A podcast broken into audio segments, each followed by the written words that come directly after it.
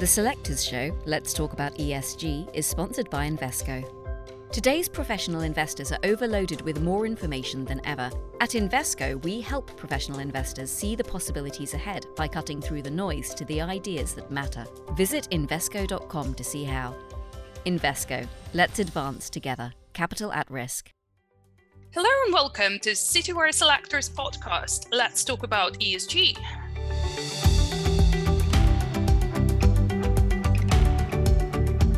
Joining me today is Henrik Pontzen, Head of E S G at Union Investment. Henrik, thank you for joining us today. Thanks for the invitation. So Henrik, in terms of uh, the last couple of weeks, we were all focused on COP twenty-six and what it means in the long run. Now, I was wondering, from the asset manager perspective, what is the significance of the event? What were its biggest milestones? And what was maybe potentially missing from what has been agreed on?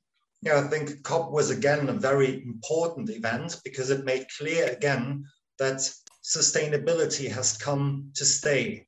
However, it was again a COP which was mainly focusing on ambitions and only, yeah, besides focusing on action.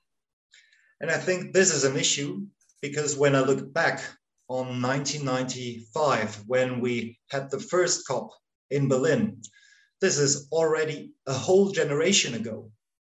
And all these COPs, um, people participating actually did nothing else but defining, stipulating new ambitions. However, we didn't manage to reduce emissions in, the, in this generation. So just defining ambitions is obviously not enough to arrive in the sustainable future we're all um, yeah, wishing for. On the other hand side, I um, have to see that there are some actions which were defined. So first, phase out of coal. Um, As we speak right now, it's still unclear what the final text will be. But phasing out coal, this is not only ambition, this is for me also action level. Another action which was defined was not only to focus on carbon, but, only, but also on methane. And um, th- this is just for me a signal that we start to understand how big the variety of issues is we, we, we have to cope with.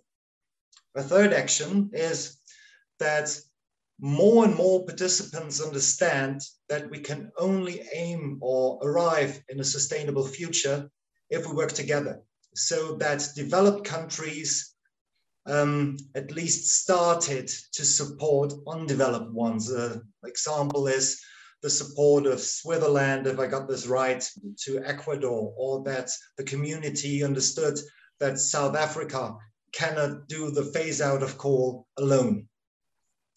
A last example is um, that um, there was uh, an initiative of some automotives to really stop building internal combustion engines and to start with electric uh, mobility um, kind of close. So to sum it up, what I don't like is, it was again, mainly on ambitions. What I like is that we started more than with former com- uh, conferences to talk about concrete actions. And um, altogether, the, the message is clear, sustainability has come to stay. Mm-hmm.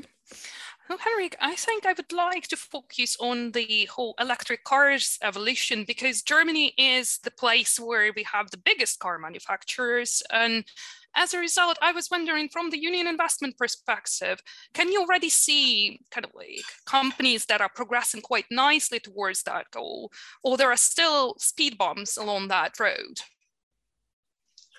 Well, I think Volkswagen is an example where a late starter can progress very fastly. So um, the electric, uh, uh, electrification strategy of Volkswagen is, in our point of view, a leading one. And um, therefore, we also decided this year to open Volkswagen again for our sustainable investments, where they were excluded for years due to their governance issues.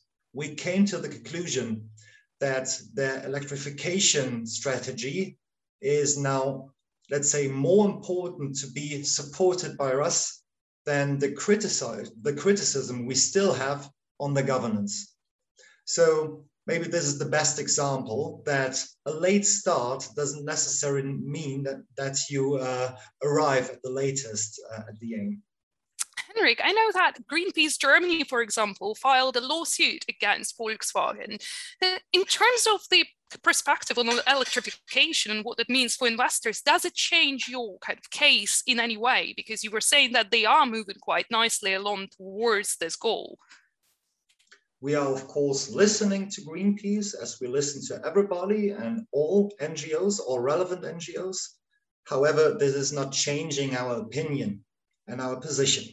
This is because I don't think that it is a good idea to sue um, a relative good car company, good in the meaning of forward-looking, really transitional approach, um, when there are plenty of other car manufacturers which are worse with their transition uh, uh, um, uh, ways. Somehow, it's a kind of utopian approach or not realistic approach, saying all companies not matching a one point five degree scenario right now need to be sued. Of course, we can sue everybody, but that's, this wouldn't cha- won't change anything. So if this is to put more pressure on transition, we like the idea, but as it is, in my point of view, more follow, following an unrealistic approach, like everyone will stop driving cars right now. Even in Siberia, they will drive with electric cars in ten years' time. No, I don't think that this will happen. So I have to admit, um, the plans of Volkswagen are not matching the one point five scenario. Greenpeace is right there in my point of view. However, I acknowledge that the strategy of Volkswagen is by far better than most of the strategies we see in the automotive sector, and this is what we appreciate. When we think about the Volkswagen case, so you said that you exited on the corporate governance uh, grounds, kind of like following Dieselgate, obviously, and then re-entered based on their good trajectory on electrification, which nicely leads me to this whole dilemma that the industry is facing. How do we, na- do we navigate engagement versus divestment? Are those two absolutely separate things, or they can work together? Because I've heard the view that engagement is paramount and we are not going to divest because then otherwise we are punishing companies. But on the other hand, if you don't have any lever to pull to influence companies in a positive way, then is it just an empty threat in that case? Yeah, I think it's not, the question is not engagement or exclusion. The answer is engagement and exclusion, because you can only really actively engage if you have the opportunity to exclude. Otherwise, you fight without any weapon. And um, therefore, engagement and even more sustainable investing is a case for active investment, because only as an active investor, you can have a conviction on a very company. As a passive investor, your only conviction is that the company actually doesn't care, only the market is important.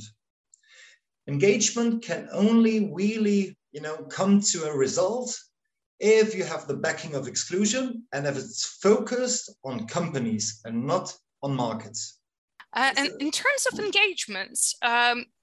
can you give me an example of the most recent uh, successful one that Union Investment team carried out, and maybe a divestment that resulted from that?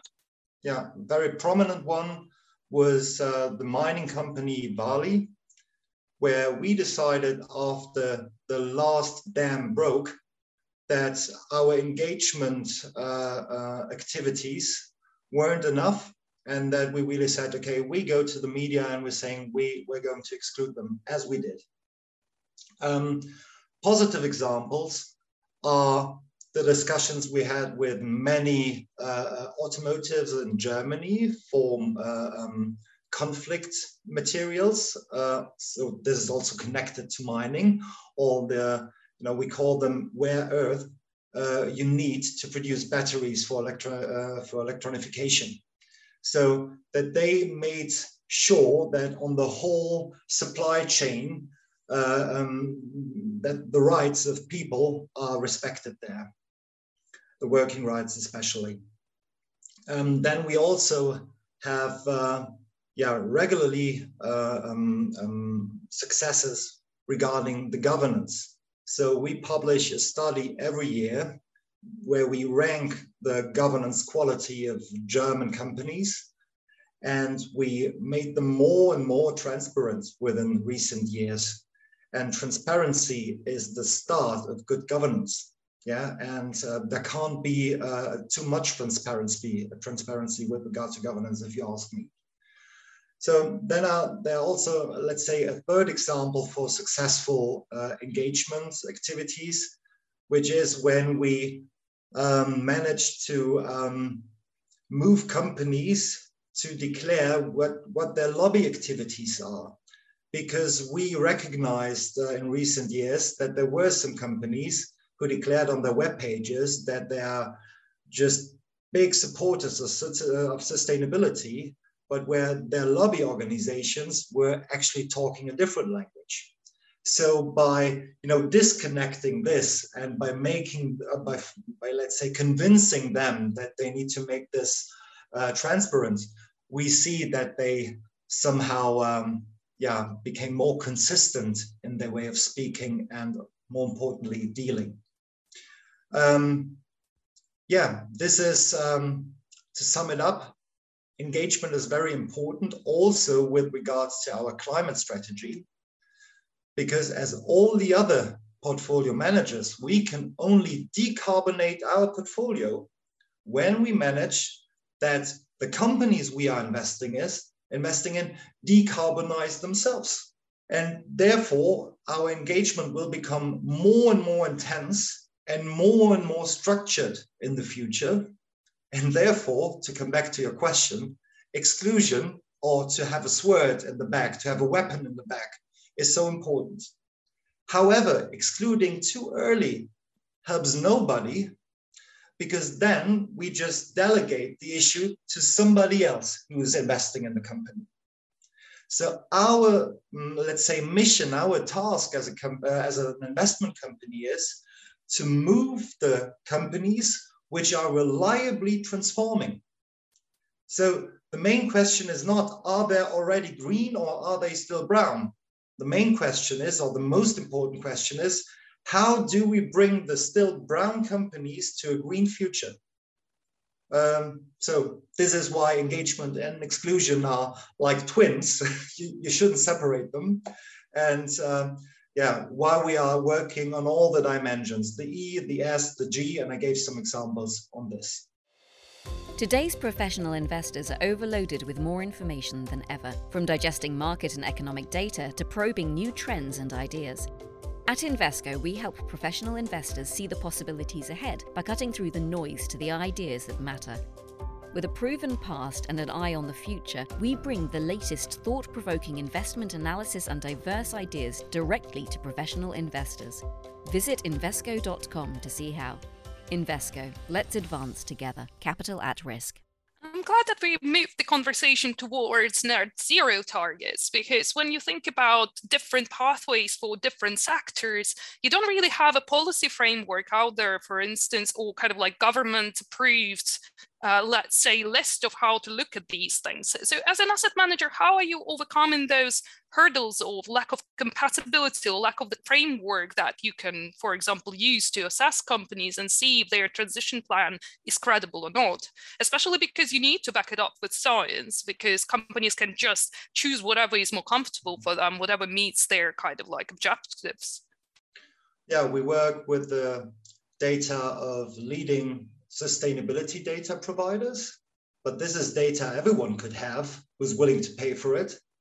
So even as important as this is the data, only we have, by conducting more than four thousand company meetings every year, which is an average twenty a day. So also today, colleagues spoke to twenty different companies, collected the relevant information and bring them into our sustainability system called CIRIS.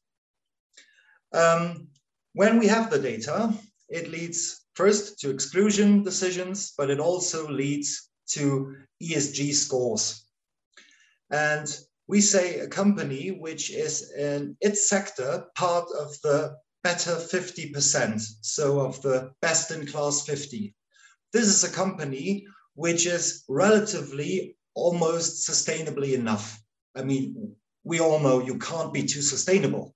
However, to be part of the upper fifty percent is for us uh, a, a trustworthy indicator to say we can invest in this company. And then to focus more detail on your question, our idea was we also need to identify companies which are part of the bottom fifty, but are having a reliable transitional trajectory. And there was no data we could find on the market to, uh, to you know, really to, to ground this decision. So we decided to work in sector trials. So all the portfolio managers on the equity side, on the fixed income side, together with our expert from the sustainability team. So in sum, I would guess around eighty people, they produced more than two hundred fifty transformation ratings this year. And you're right, there is no, let's say, uh, um, structure we found from the state, so we had to make our, up our own mind. And actually, a, transition, uh, a transformation rating is answering three questions, three main questions. The first is, has the company only a vision? Everyone has a vision. When I'm dreaming, I sometimes have visions. Yeah, no, a vision is not enough. Does the company have a real plan? So with milestones, with clear and transparent path to follow. Second question is, has the company sufficient, let's say, investment capacities to make the plan happen? And the third question is, are the right and important incentives for the top management teams to use the money to make the plan reality? It sounds now kind of simple when I describe this with those three questions. However, it was kind of a challenge to make this happen in all our I T system, to implement this collaboration of the equity, the fixed income, and the sustainability experts on a daily basis. And um, yeah, so we, we were happy that we started thirty years ago uh, when we issued the first sustainability fund, that there was so much knowledge in the company that we didn't need, that we didn't need to start uh, from the cradle or from the very beginning, but really that we yeah, could start from the scratch on this knowledge to build up own trans, uh, transformation ratings. And these are the evidence that we talk about reliable transformation. When they're talking about um, executive incentives that you're monitoring to ensure that companies stay the course, what does that encompass in your view? What is credible? Yeah, we're focusing on the executive payments and then more importantly on the variable compensation. So best companies have targets of thirty percent in their short and their long-term variable comp compensation linked to sustainability objectives. These sustainability objectives should, of course, be linked to the company strategy. So let's say carbon emission reduction, uh, uh, working satisfaction, working safety, to make some important examples. So um, it shouldn't be too easy, let's say, to, to reach this target. This is the third dimension. So how ambitious are the targets? You see, therefore, engagement takes so long time. There are different layers of making compensation fit for purpose. It's, you know, having the right portion, uh, so thirty percent, um, the right the right time frame, which is short and long term, and the right ambition levels. And um, yeah, we will keep on working to make this happen for as as much companies as possible. The bigger the company is, the more probable it already has some, uh, such structures in place. The smaller the company is, the more we still have to work to make this happen. One interesting discussion that we had during COP actually with some of the asset managers is the importance all kind of like non-importance of having an E S G committee at the firm you are invested in. So what is your take on this issue? Do you think it's worth for a company you invest in to have one dedicated E S G committee, or this is something that is less relevant and even in the worst case scenario is a bit of a greenwashing, shall we say? I would say somehow it's trouble about words. Important is that they have a sustainability competence in the executive and supervisory board. Now, sustainability is, as digitization, a topic for the next generation. So if I see a supervisory board where there's no uh, com- uh, competency, no, no, no talent for sustainability, I, I of course ask myself, how do they find the right way in the future? So, you know, how they call it, we don't think that is too important, but that they have the talent, that they have the, uh, the competence. This is very important. So it's, for example, if there is a dedicated board member, be it kind of like head of risk or kind of like head of accounts, I don't know, who also has a function of looking at sustainability targets and objectives, that would be good enough. You just don't have to have, for example, E S G kind of like board member on that board. I'll just give you two extreme examples. If you have somebody being responsible for sustainability, it's of course better than having nobody at all. But if this person works in communication, that would be a bad sign, a bad signal. If this person works in strategy, it would be a better signal. If this person reports directly to the C E O, it would be an even better signal. And if the C E O himself or herself has the, has the responsibility to take care for the topic, it would even be a more ambitious signal. However, you know, signals and ambitions, this is coming back to our COP discussions, discussion. In the end, it counts what, are, what, what, what results are you producing. So I prefer a company with perfect results and, you know, a, a not optimal governance structure, than a company which has um, the best uh, uh, names for the positions and committees, but is not producing any results at all. Henrik, one of the interesting setups you had within the team is actually to have kind of like a monetary incentive uh, for portfolio managers to integrate E S G kind of thinking into their decision making. So it's been, I think, a couple of years since we've discussed that, but how has it worked for you? And do you still have that structure in place? Yeah, we, we, it's again a structure which uh, is there to stay.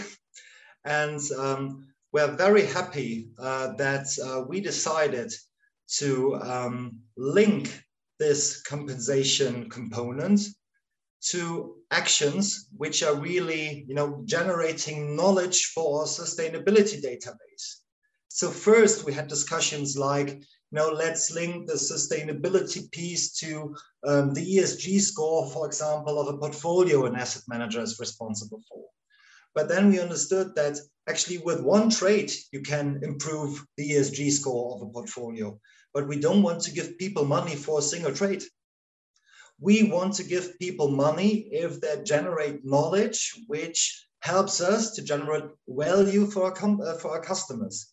And therefore, it's the number and quality of uh, entries in our CIRIS database um, um, as a result of company meetings. This is what we support. And also, of course, as important actually as this, um, the active uh, approach by producing these transformation ratings we're talking about. So to uh, participate actively in the uh, sector trials we, uh, we, we set up.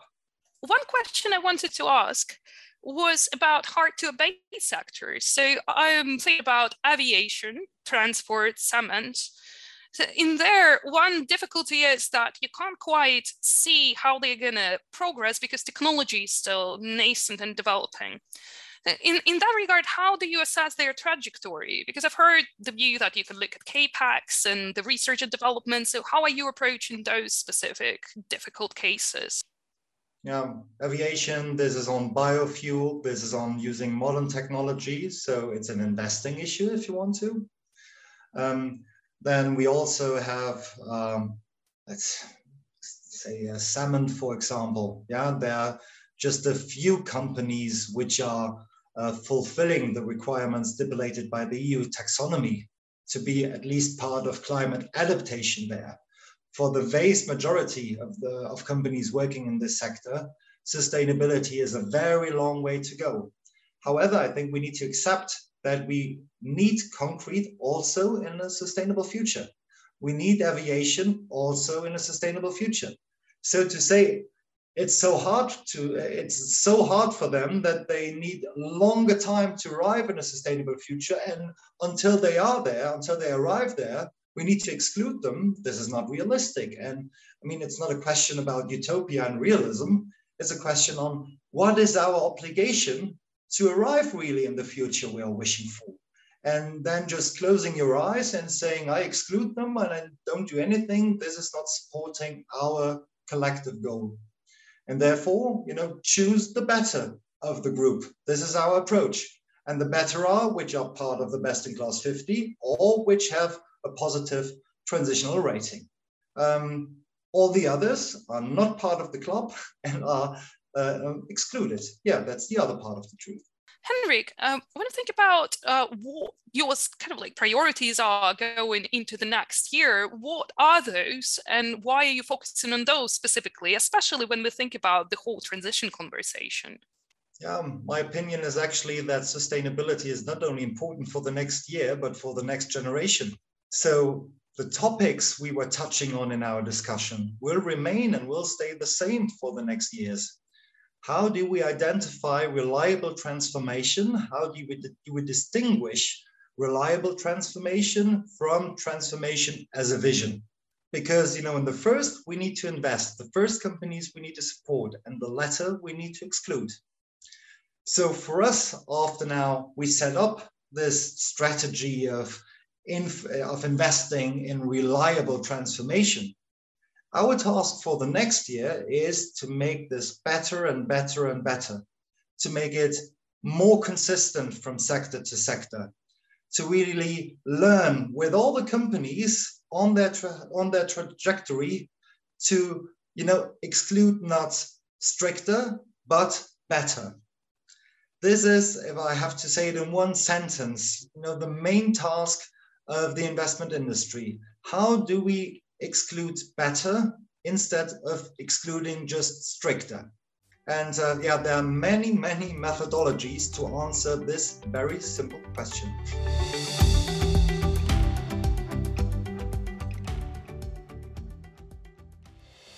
The Selectors Show, Let's Talk About E S G, is sponsored by Invesco. Today's professional investors are overloaded with more information than ever. At Invesco, we help professional investors see the possibilities ahead by cutting through the noise to the ideas that matter. Visit Invesco dot com to see how. Invesco, let's advance together. Capital at risk.